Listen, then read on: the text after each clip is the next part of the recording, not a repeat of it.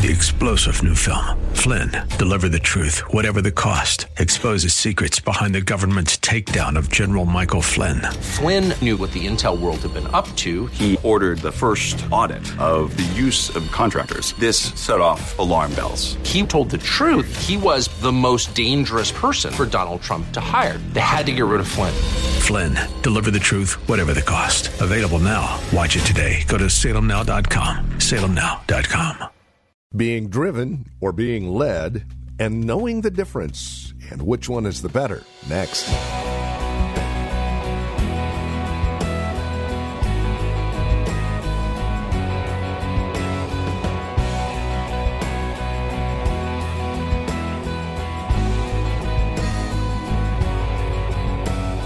Today's broadcast is entitled Going from Driven to Led. It's found in Psalm 37, verse 23. And there is a huge difference. It may not seem so at first blush, but as we dive into God's Word today, we'll notice the difference between being driven and being led, and why being led is far greater. Welcome to Times of Refreshing with Pastor Napoleon Kaufman from The Well a Christian community here in Livermore, California. Let's take a look at these two terms and find out why being led is vastly better than being driven. Here's Pastor Napoleon. God clearly here, he says that the steps of a good man, if I establish myself right in the sight of God, God begins to order my steps. He begins to establish them. He begins to make them firm. He, mean, he begins to prepare them. So, what happens is the step that I need to take five steps down the line, he's already preparing me for that particular step. And it's, and it's ordained, it's something that God has established. And, and it's something, I like this, that, that is fixed. God has a path for you. It may not be everyone else's path, but it's a path that He's established, fixed, ordained, prepared for you. And we have to get our eyes off everybody else and learn to run in our own lane. Can I have an amen? We have to learn to run in our own lane. And one of the things that happens is we have to get our eyes off of, and, and I'll say it like this stop comparing yourself to everyone else. Can I have an amen, y'all? Because God has a specific plan for your life. No one else has the plan that He's established for your life. You are unique, you are different, it's for you. Now, He's not going to violate any of His biblical, you know, um, his, his, his biblical mandates for our lives. He's going to stay within the confines of his character and his nature and what he's established through his word, but your path is going to be a little different than everyone else's. And we have to be okay with that. We want God to order our steps. And I want to take a look. We're going to look at three passages of Scripture that are going to help us to get into a flow with God so our steps can be ordered by Him. So that we, we're, we're in this flow where we know this is, these things are going to help me to position myself for God to order my steps. Okay? We know He wants to order them and that the steps of a good man are ordered by the Lord. These principles are going to help me. Let's go to Proverbs chapter 3, and we're going to look at verses 5 and 6. Proverbs 3, verse 5 and 6.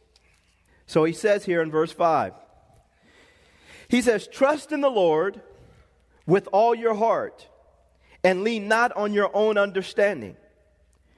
He says, In all your ways acknowledge him, and he shall do what? He'll direct your path. This is what we want. We know that God, the steps of a good man are ordered by the Lord. God wants to direct our path in the steps that are ordained by him. The first thing that we that I wrote down here is we have to learn to trust in the Lord. We have to learn to trust in the Lord. And he says not only trust in the Lord, he says trust in the Lord with all your heart the seat of your emotions, the seat of your compassion, the seat of your desires. We have to take that place and we have to learn how to trust God in that place. It's one thing to trust God in your mind, but it's another thing to trust God in your heart. That you're willing to, to yield to Him, you're willing to, to be vulnerable to Him, you're willing to be in a position where you, you give up control and you allow God to, to dictate and ordain and establish your steps. Now, the big thing with all of this is, and I, and I think it's important that we, that we know this about God. And I, and I said this, and I've been saying it. Never forget that no matter what it looks like in your life, God always has your best interest in mind. He's always, He has your best interest in mind. If God is bringing something into your life, He has your best interest in mind. If God is taking something out of your life, He still has your best interest in mind. We always have to never question God's character. Never question his character. He, if he is doing something in your life, He's doing it because ultimately he knows that two or three steps down the line, it's necessary for your development to get you to where he's trying to establish you. Never question him. The devil wants you to question God's integrity. He wants you to question his faithfulness. He wants you to lose trust in God. The devil wants you to start doubting, murmuring, complaining, complaining. He wants you to develop a resentment in your heart towards God because things didn't turn out the way you thought that they should turn out. Can I have an amen in here right now? And so what happens is we have to take those thoughts when the devil brings them, we have to cast them to the side because God always is looking out for me. Now, I may make a bonehead decision and God's got to deal with me on my bad decision. And maybe that's why things didn't turn out. But it's not because God didn't love me, God wasn't looking out for me, God didn't care about me. Never question his love and care and compassion for you. He proved that. When Jesus went to the cross, he settled that forever. He has your back. He's on your side. And for all of us here, never question God's integrity. We have to trust in the Lord with all of our heart. And then he says, lean not to our own understanding. And this is important. I also wrote this down. Don't depend on your understanding. That's why he says, lean not. What he's basically saying is, don't depend on your understanding for all of us, this is critical because some things that God is doing in your life or the direction He's taking you in may not make sense to the natural mind or to the natural man. Now, He's never going to violate His principles outlaid, outlaid in the Word. But there are going to be times when you're going to make decisions that, and God is going to nudge you to do things, or you're going to go in a direction, or God is leading you in a direction that doesn't make sense. It didn't make sense to a lot of people around me when, in the prime of my career, I left $3 million on the table and I walked away from playing football to do this. Didn't make sense. People call me crazy. Our pastor called me crazy. But when you know that you know that you know that something is ordered by the Lord and He's establishing your steps and He's ordering your steps. You have to flow with God regardless of what the world thinks is right and what the world thinks makes sense. And then God on the other side will show you that I got you right where I want you in the palm of my hand. And everything you need to accomplish my purpose, I've established it for you. And you're going to be all right. Can I have an amen? This is the mindset that we have to develop when we're walking with Jesus.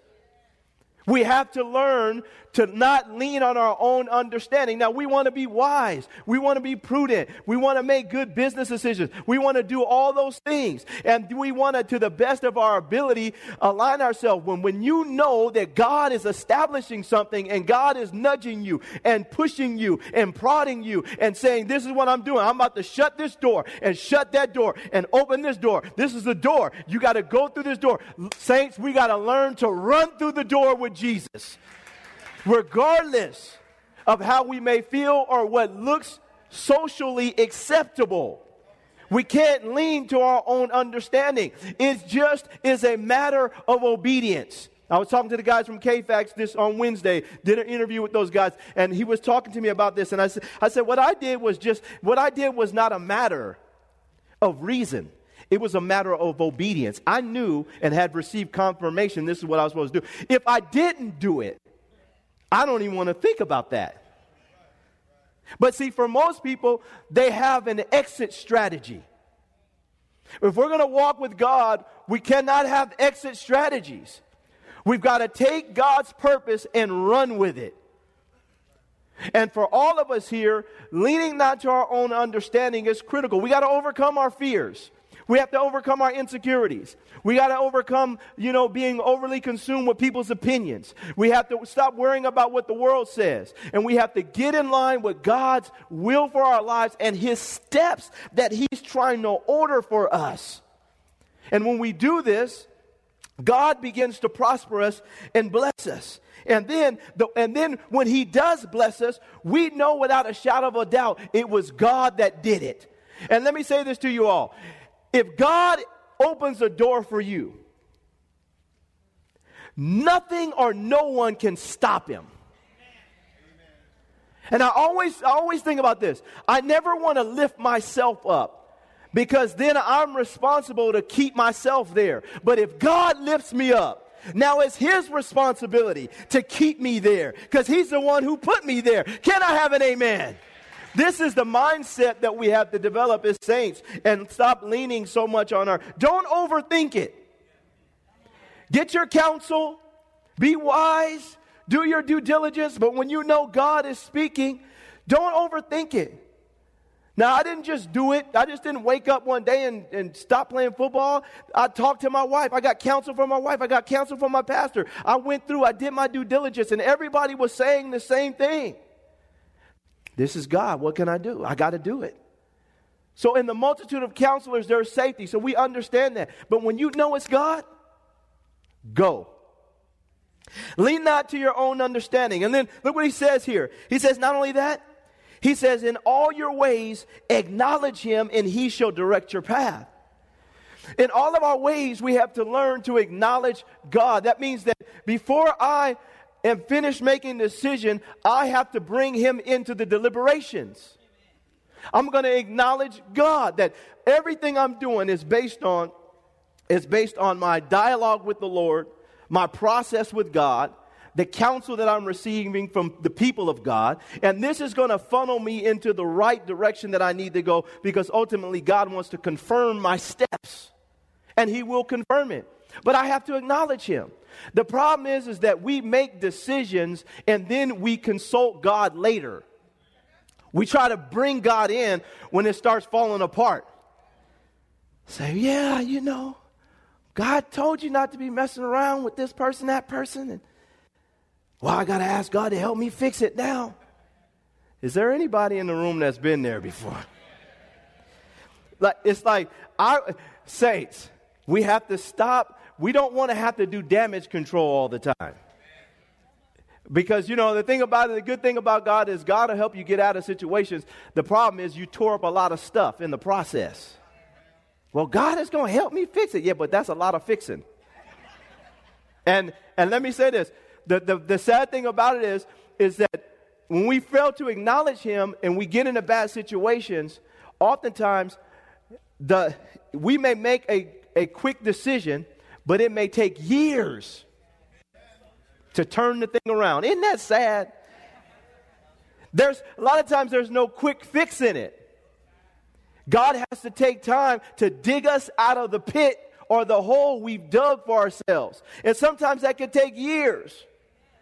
We can avoid all that if we start to acknowledge Him. God, we're, we're waiting on you to give us the okay. We're waiting on you to give us the yes and the amen. We want God, you to order our steps. I don't want to make a bunch of bad decisions, then you have to clean it up. Help me clean it up and then get out of it. And then now I'm five, I lost five years messing around. Now, praise God, He got me up, but man, there was five years that I blew it messing around with the wrong people, making bad decisions, going in the wrong direction, doing the wrong thing. Now, God's got to clean me up. Yes, He's going to clean me up.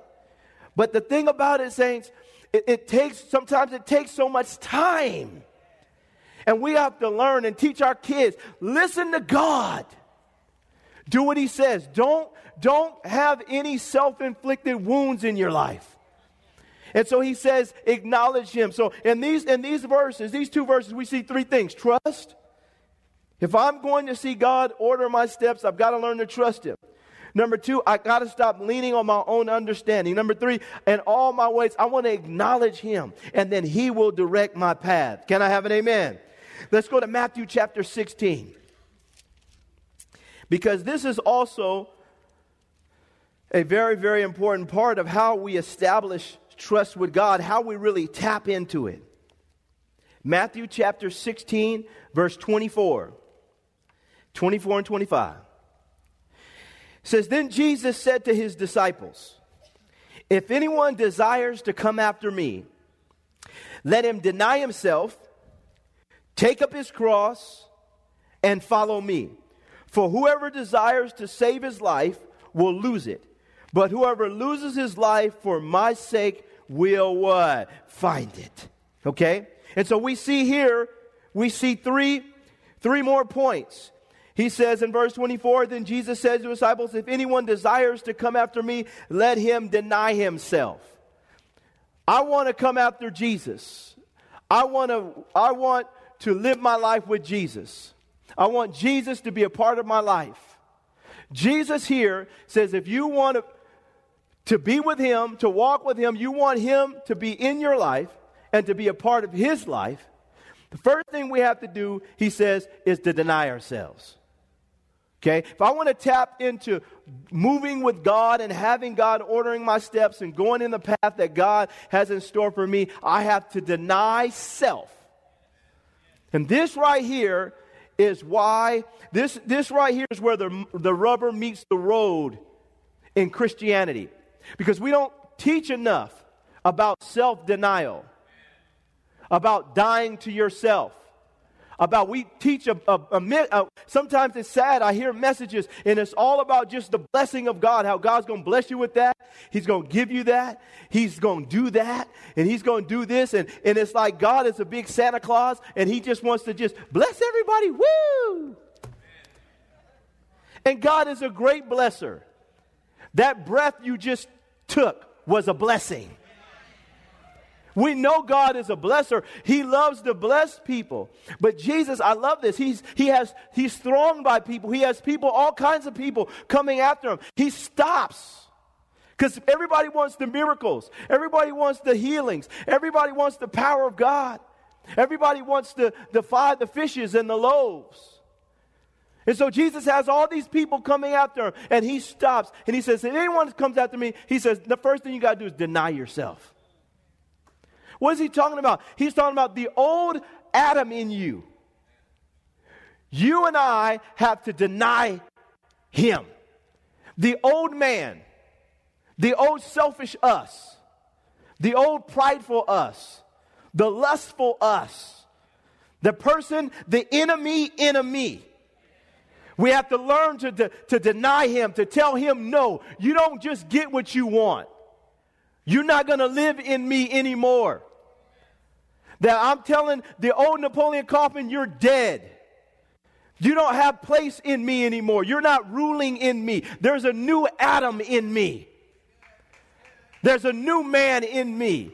And I don't just get what I want. But the problem is the culture. We got this culture thing going on. Well, even from a young kids, these, everybody just, well, we just give little Johnny what he wants before he starts crying and embarrassing you. Just, just, I know dad, he's disrespecting you in the mall and he's crying and falling out, but just let him do it. But we don't know that we're creating little monsters. But little monsters grow up to be big monsters. And then, and then they get out here and start doing crazy stuff. And people wonder, why, why is he? Well, that's because you spoiled him. And we didn't teach him how, we didn't tell him no. Or if you keep acting out in here, we're going to take a praise break in the car. Can, can I have an amen? We're about to take a praise break. And I'm not going to be the one that's singing. You're going to be calling for Jesus. but this is saints. But this is what happens. We don't, we got to learn to tell. If we learn to tell people, tell ourselves, we learn to raise up a generation where they don't get everything. We want to bless them. We want to bless them. Yeah, yeah. But you're not getting everything. And you're not going to disrespect me. You're not going to talk crazy. And you're not going to talk crazy to the teacher or to the policeman or to the fireman or to anybody. That you're going to respect adults. And you're going to do. Can I have an amen, y'all? What happened to that? Where did it go? Let me tell y'all a story. I was telling this, I was telling, we got time. I, let me tell y'all a story.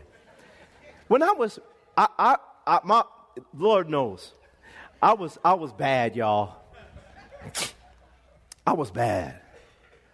And so I would get in trouble in school, okay? So I'm at school and I'm sitting there, and one of my mom's girlfriends, Miss Jackson, she was awesome. Christian lady. She taught in the school. She was just really great. I was in her class, right? And I'm sitting, I'm sitting in her class. I think I was about, you know, 10, 11 years old. I'm in her class, and there was this girl that was sitting right in front of me.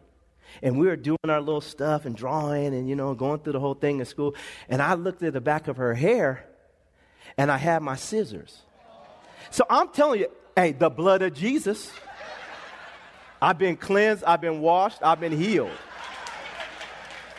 Now, listen, let me tell y'all this story, okay? So I'm sitting there and I had the scissors and I said, hmm. in my mind, I just said, and now I know it was the devil. So I'm going to cut her hair. So I took my scissors out and went, and I cut her hair in class. Well, the other kids started telling, Oh, Nip, he cut her hair, Miss Jackson.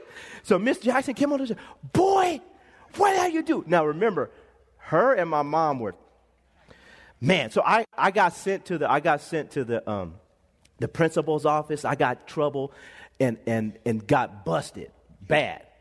My mama, I love my mama. My mama said, he said, Miss Jackson, whatever you want to do, to punish Lil Nip, you do it. I don't care. I know you're going to take care of my baby, but you go ahead and whatever you're going to do. So, Miss Jackson, wow, wow. Mm. Miss Jackson said, This is what my, I'm going to do. She said, I'm going to take you, since you want to cut people's hair, you want to do this, son? She said, I'm going to take you and I'm going to put you under my desk. She said, I want you to do your work under my desk where I can see you at all times. And she said, Boy, and if you move, I'm going to kick you. so, so she, this is a true story. She, I sat up in there Indian style under her desk like that. And I had to do my, my homework under there. And she said, Boy, don't you move. And Miss Jackson, she, you know, she loved on me and stuff, and she did the thing. But I'll never forget that story. I'll never forget the story because, let me say this, because the thing that I, that I love about the story is this, is that, number one, my mom never tried to defend me. Well, that girl said something, and the teacher didn't do this, and blah, blah, blah, blah, blah, blah. She said, Miss Jackson, get him. And you know what? It worked. Because for me, she didn't have me there for two weeks or anything like that, but it, it, it let me know that, man, I got to respect Miss Jackson. I got to respect these girls. I got to respect the principal that I have to learn how to respect and I, and I have to and I have to be in a position where, where when I start hearing those little voices to try to tell me to do something that's contrary to what's right, that I have to say no to it. And to this day, I love Miss Jackson. I love Miss Jackson. I love her and I respect her. For, for her and my mom working together to help me to become a better young man.